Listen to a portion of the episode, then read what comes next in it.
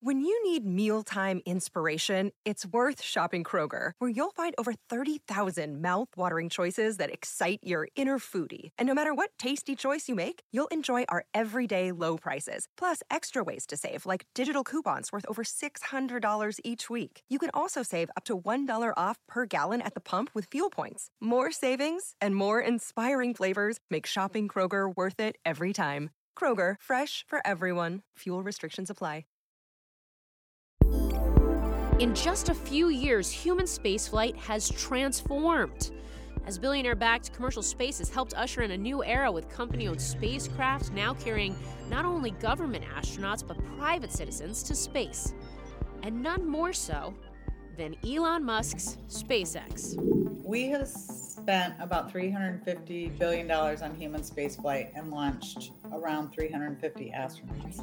So that's about a billion of your tax dollars on astronaut. We are now paying SpaceX 50 million an astronaut. I just don't see what's to be so critical about that.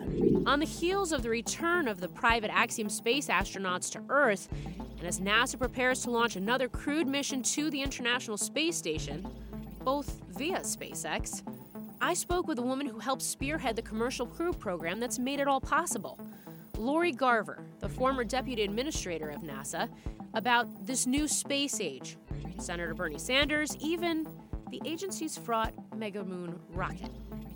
I'm Morgan Brennan, and this is Manifest Space.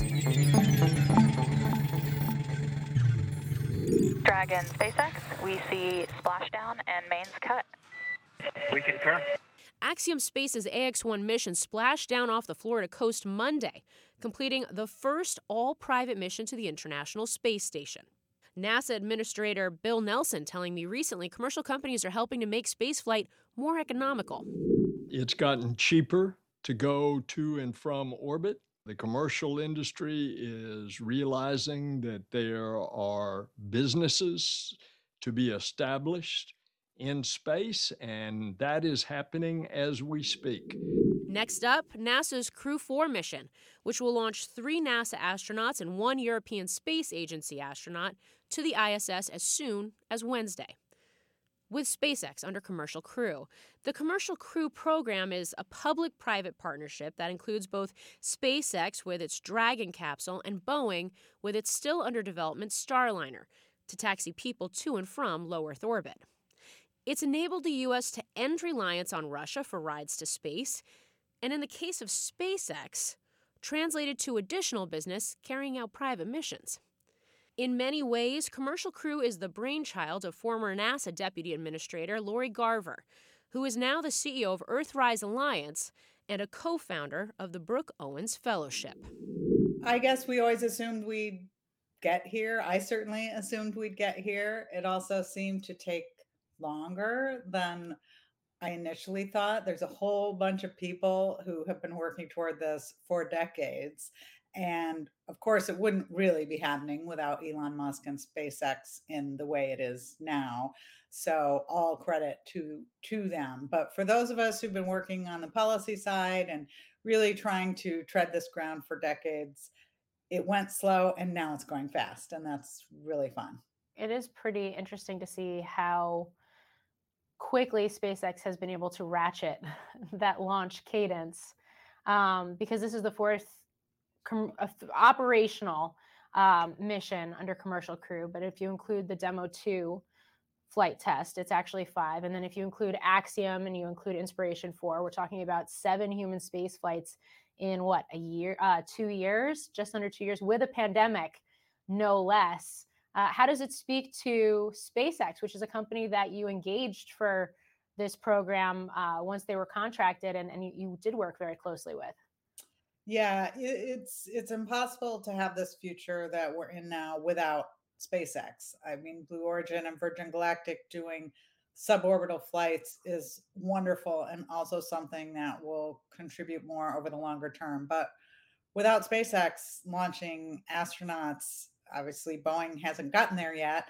We wanted a competition, and thankfully, SpaceX was one of the competitors because we really have, I think, gone well beyond what I would have thought they could do in the first two years. I mean, this is, they are making it look easy. We all know that it is not.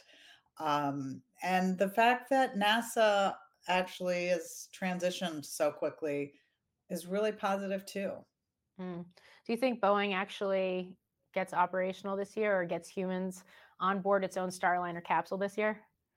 I hope so. I really hope Boeing gets astronauts um, to space station this year and then starts being operational next year. We we need a competition. You know, we didn't I know a lot of people think I had my thumb on the scale for SpaceX, but that's not really true. I really truly thought that the time had come for the launching and transportation of astronauts to be done by the private sector. And we tried to do this transition decades earlier in the 1990s. Dan Goldin started with X33, and Lockheed Martin was planning to do this. McDonnell Douglas was planning to do this. There were companies trying to privatize the space shuttle. But until Elon, no one really could get the cost through at least initially now reusability to be within a range where it is happening regularly. That's interesting. So the fact that it was attempted earlier but didn't work out earlier um, spoke to the fact that it would have been more expensive for the private sector to do it and to own the hardware. Well, the market was really what drove the investment in the 1990s. People thought the communication satellites were going to, you know, have huge numbers of satellite constellations to launch. And Dan Goldin knew, we all knew the space shuttle would retire. Um, certainly after the first Challenger accident, people knew that there were significant fundamental flaws to the program. And following up the space shuttle with the next human space transportation capability was in the 1990s going to be done by the private sector. It was a partnership arrangement. And because of the thought to be great commercial satellite market out there, Lockheed, Boeing, and McDonnell Douglas all bid to be in a partner arrangement where they paid hundreds of millions of dollars of their own money to match NASA and to do a fully reusable single stage rocket. And it just was too high of a technical leap. It had problems technically. It wasn't exactly clear, you know, NASA wasn't going to pay for those problems. It had to be Lockheed at that point. They had won. This was phase two of the program. But even more importantly, the dot com bubble burst and it became clear the constellation of communication satellites wasn't going to exist for a while. So their market dried up. And they, um, I think Lockheed's experience was wow, we put out around $350 million to do this. And they're going to be a lot more cautious before they enter that kind of arrangement again. Um, Boeing managed to convince their senior leaders to compete this time, but I'm sure they've questioned that given how long it's taken and how expensive that program will be for the company. Mm, it's it's fascinating when you go back and look at that not too far in the past history. And of course, we know United Launch Alliance was basically born out of that collapse too.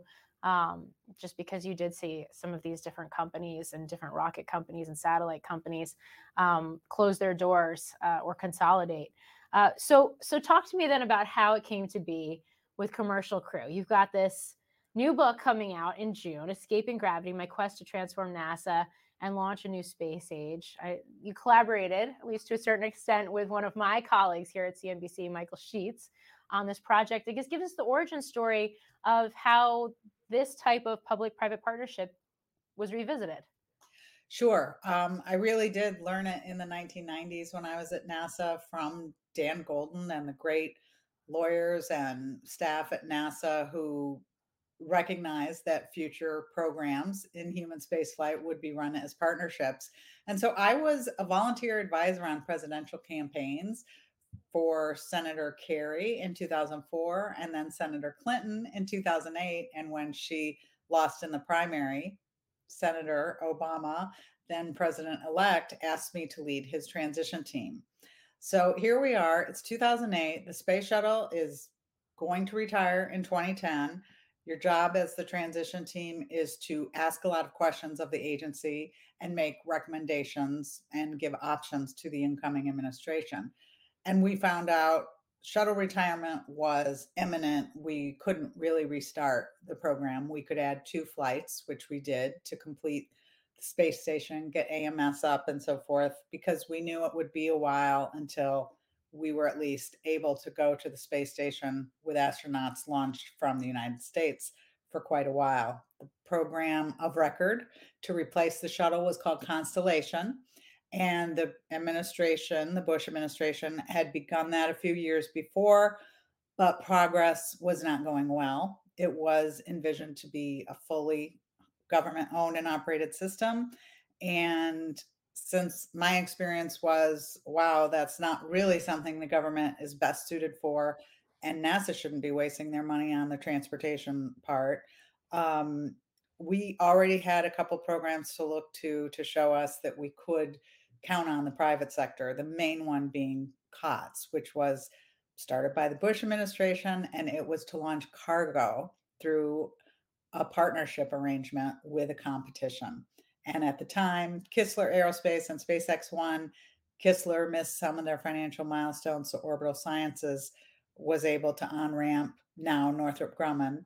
And those two providers of cargo had not yet provided cargo in 2008 and 9 but we put forward a recommendation and an option that instead of going with constellation we could put a competition together for private sector to launch astronauts and the obama administration the president himself selected that option and in his first full budget request um, put that proposal out there. It was not popular. It was, of course, deemed as competitive to these billion dollar contracts that the private sector mm-hmm. always had.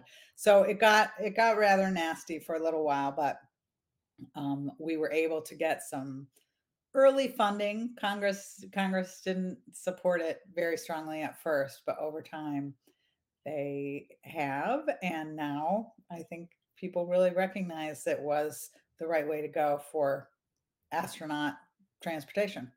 Mm. It's always funny to me when these are the conversations that get had, especially where government contracting is concerned, because and and and maybe this wasn't so much the case, and people had reason to be skeptical before, say, a SpaceX, but to enlist the private sector to carry some of the risk could only, at least in, in my mind, potentially lower the bill for the taxpayer. Yeah, I really don't understand why this is hard for some people to see. I mean, this is our this is is very ironic given that our space program was sort of founded in the Cold War to show that democracy and capitalism is the best way to advance a society. And I really believe that. And I don't think this should have been nearly as controversial as it was it's related to the overall issue of the relentless momentum of the status quo. So we have these programs that get funded in the government. And of course, there's no incentive of those congressmen, companies, people who are working on those programs at NASA to want to change. And so it's really a lot of just the entrenched traditional way of operating, a system that this threatened and so that was why it became controversial. But on its face, logically, of course, let's see. We have spent about $350 billion on human spaceflight and launched around 350 astronauts. So that's about a billion of your tax dollars an astronaut. Wow. We are now paying SpaceX 50 million an astronaut. You know, that's that's money. That, puts it in perspective when people talk about how, oh, $55 million to ride to space, so a billionaire joyride. That kind of puts it in perspective, doesn't it? Well, and of course, a billionaire joyride is zero to the taxpayer.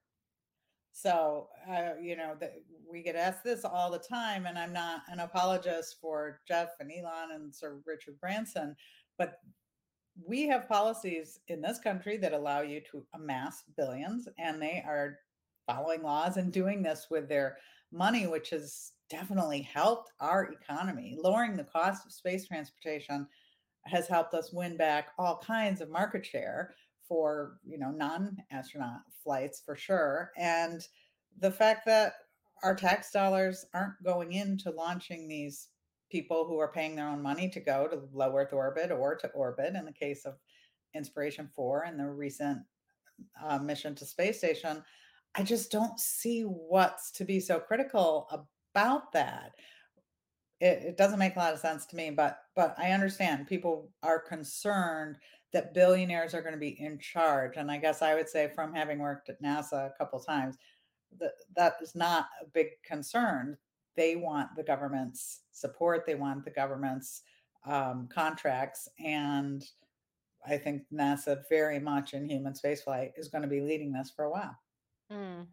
Yeah, it, it's it's it's interesting to have this conversation when I think about the op-ed from Senator Bernie Sanders uh, over the weekend, where he's basically saying that uh, NASA has become the ATM for for billionaires. Um, but I know, and I talk about this in the book, and I say, you know, politicians on both sides of the aisle get it wrong because that's not really the concern. I mean, are you if if we're if Bernie, I'm a big fan of lots of his policies, and I feel like he this he hasn't been well enough educated on the specifics of this program. I Mm. don't think he would rather the country pay a billion dollars per astronaut than 50 million. And it's not lining the company's pockets or the billionaires' pockets. They've spent more money, um, at least to date, than they've certainly raised. I'm I'm fairly sure that's true with with SpaceX. I it's definitely true with Blue.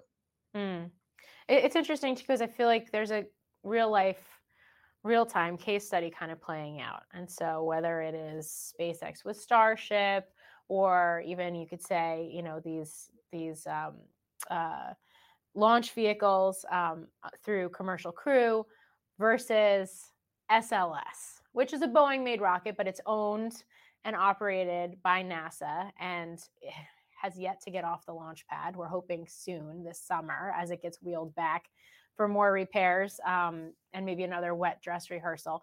But to your point, it, it, it's sort of showing in real time differences between these two business models one that existed for a long time in many decades and were sort of seen as, I guess, safe, and this newer, more public private partnership and how that's yielding results and perhaps more quickly. Right. The the difficulty is it's a nuanced um, argument, and the private sector has been involved in the begin since the beginning of NASA. You know, they've been building uh, NASA rockets and lunar landers since since the, agency's founding. Um, we really have not seen a lot of progress in human spaceflight since Apollo, largely because of that system. Because when we get a a mission started like the space shuttle. So it was supposed to cost around $6 billion to develop, cost closer to 30, 60, depending on how you count.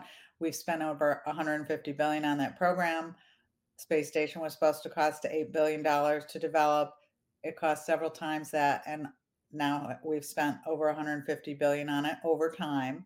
The question is, how do you start something new when companies who are getting all that money don't want to let go of it? So there's a disincentive to do something new. And what I didn't foresee, and I don't think any of us really could foresee because we didn't have people as wealthy as Jeff Bezos and Elon Musk uh, in the 1990s, was that it took an outside entity to come in and drive those prices down because the, they didn't have current interest to hold on to. And uh, it's just the incentives, it's just business. It's not um, a judgment that one company is better than the other. They have existing contracts. So why would they want to put their own money in to replace something where they're already on the gravy train? And you know, that's that's something that NASA itself struggles with because we have employees at NASA who love working with these contractors. They've worked with them forever. It's a seamless, badgeless relationship. And at NASA, we're very proud of that. But that's not really what taxpayer dollars should be spent doing. They should be maximized for efficiency and growing markets and helping our economy. So, what do you think of SLS? we worked very hard to, in the beginning of the Obama administration, have transportation um, to space be done by the private sector and the government just purchasing launches as a service, the way we have been doing for satellites, the way we are doing now for space station cargo and crew.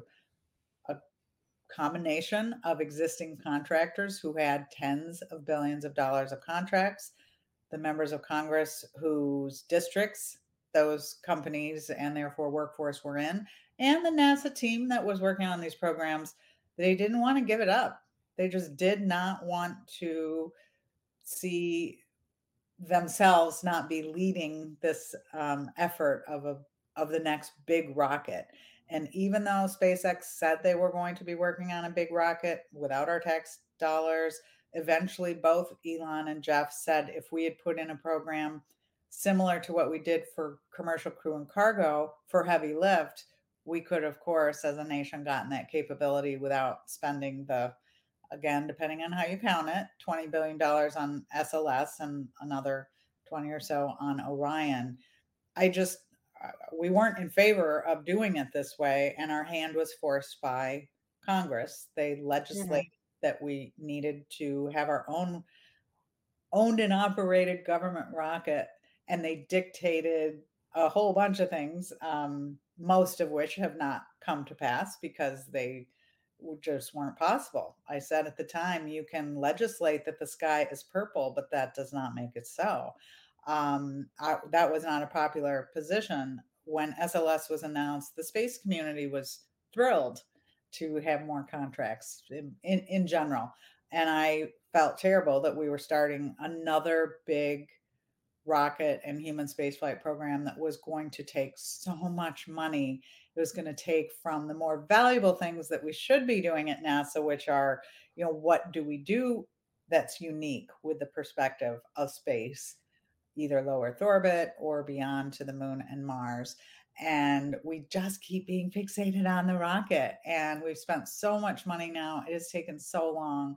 This rocket was pitched to us by industry is going to be able to fly by 2016 then 2017 2018 19 20 21 22 that's that's um i know something that people say the private sector led programs also slip but they're not spending three to four billion tax dollars a year this is the dilemma. You're getting companies who are making that money every year, whether they launch or not. So the incentive is just keep getting it for a longer period of time. Yeah. And of course, SLS is not reusable.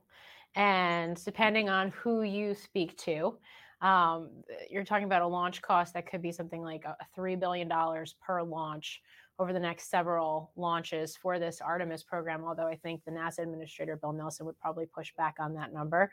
Um, nonetheless, I, I do wonder if you think it's sort of, in some ways, SLS and Orion are end of an era because we are seeing NASA and now even the Defense Department too um, engage in more of these public-private partnerships, whether it is future commercial space stations or it's lunar landers as part of Artemis, uh, or even some of the satellite-related contracting that's happening.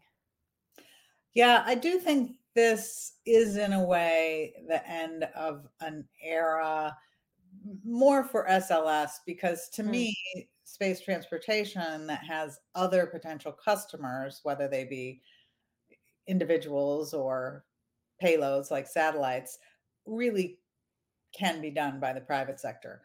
I'm not sure what the commercial market is for a lot of lunar activity or activity on Mars initially. So then you're really just talking about a cost plus versus a fixed cost contract. Hmm. And the only reason we're really able to do fixed price contracts for like the lunar lander are because we have individuals like Elon and Jeff willing to risk their own private capital. Most publicly owned companies aren't going to say to their shareholders, "Oh, we just believe there's going to be all kinds of customers on the moon." You know, it's eh, the launch market to low Earth orbit, especially, was a very robust market, and I had zero hesitation about pitching it as something the private sector could take over.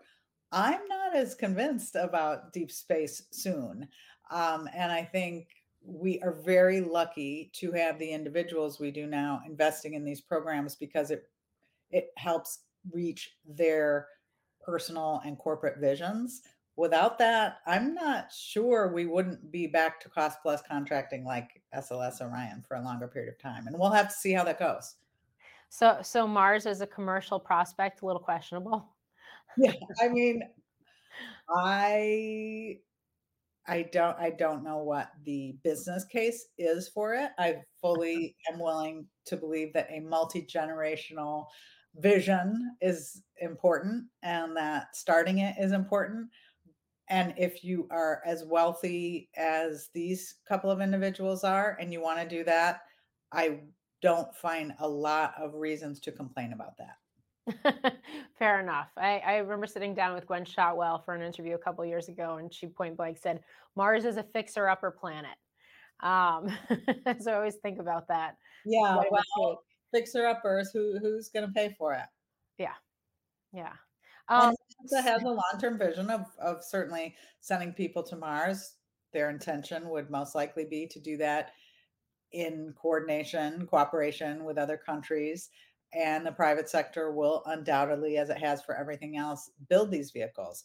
If there are companies like SpaceX and Blue Origin that can do that for a more reasonable uh, price, the cost to the government will be greatly reduced. The biggest reason we really haven't gone back to the moon or onto Mars is because we haven't lowered the cost of it. Hmm. Hmm. So, so given the fact that you're now operating in the private sector um, and you have your thumb on the pulse of so many aspects of this growing space economy. I mean, what, what are the areas that you're most excited about right now?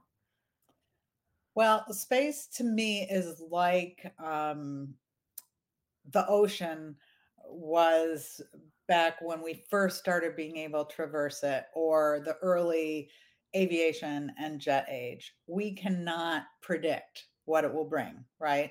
We know we get unique amount of science. There is a lot of important economic and national security activity that takes place in low Earth orbit.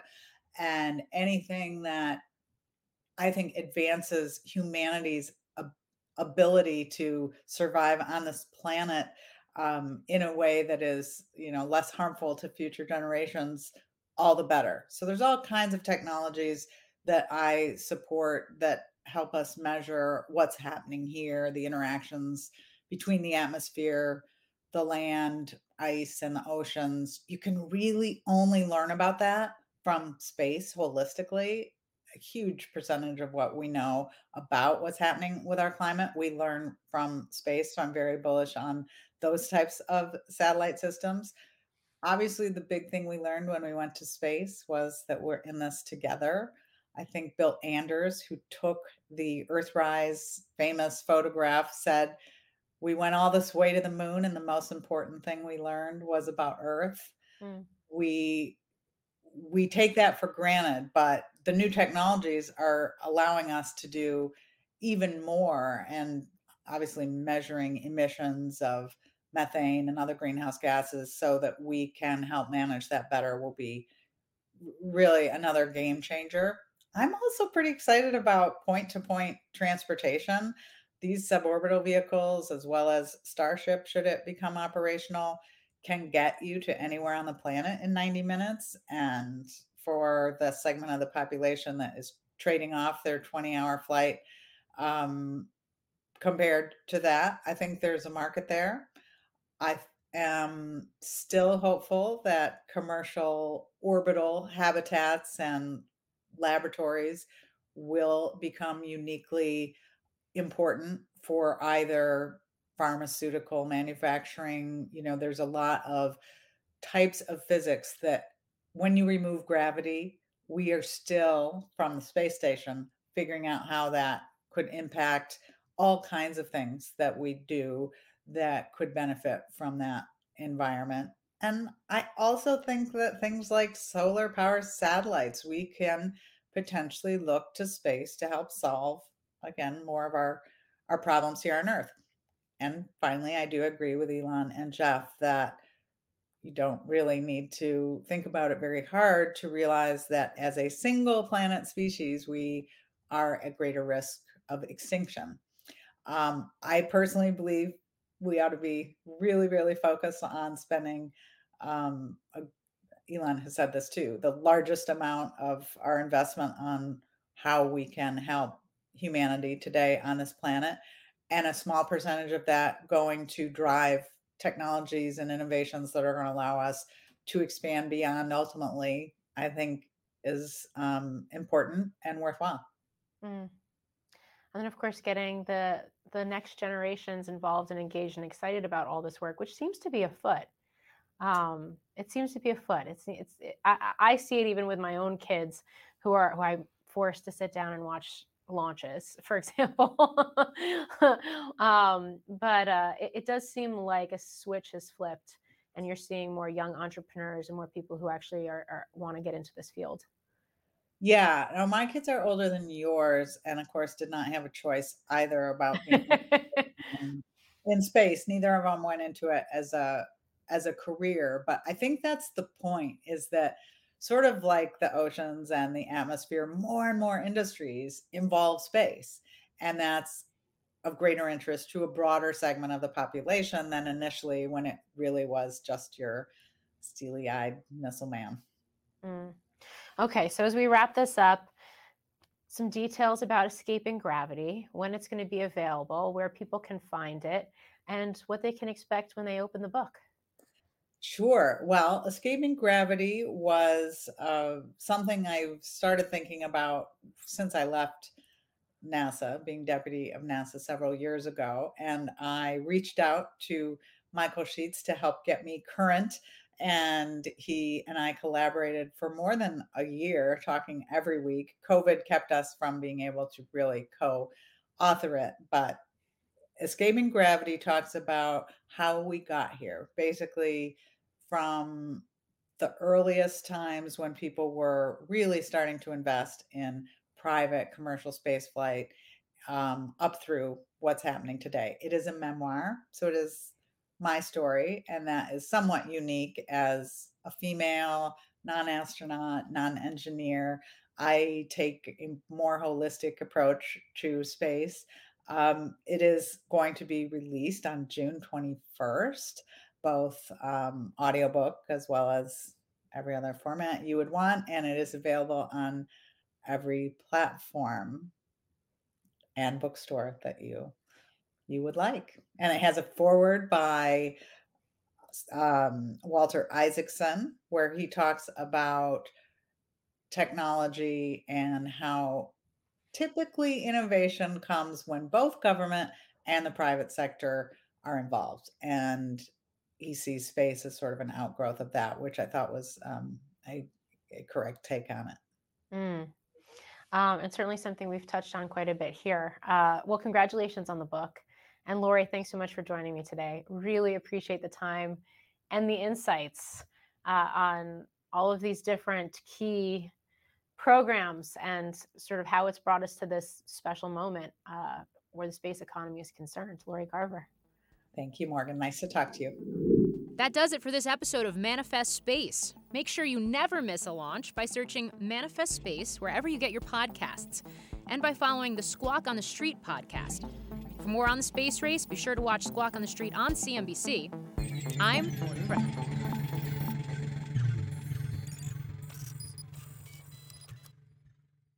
This podcast is supported by FedEx. Dear small and medium businesses, no one wants happy customers more than you do. That's why FedEx offers you picture proof of delivery, packageless and paperless returns, as well as weekend home delivery to 98% of the U.S. on Saturday and 50% on Sunday. See the FedEx service guide for delivery information. FedEx Ground service is also faster to more locations than UPS Ground. See what FedEx can do for your business. Absolutely, positively FedEx.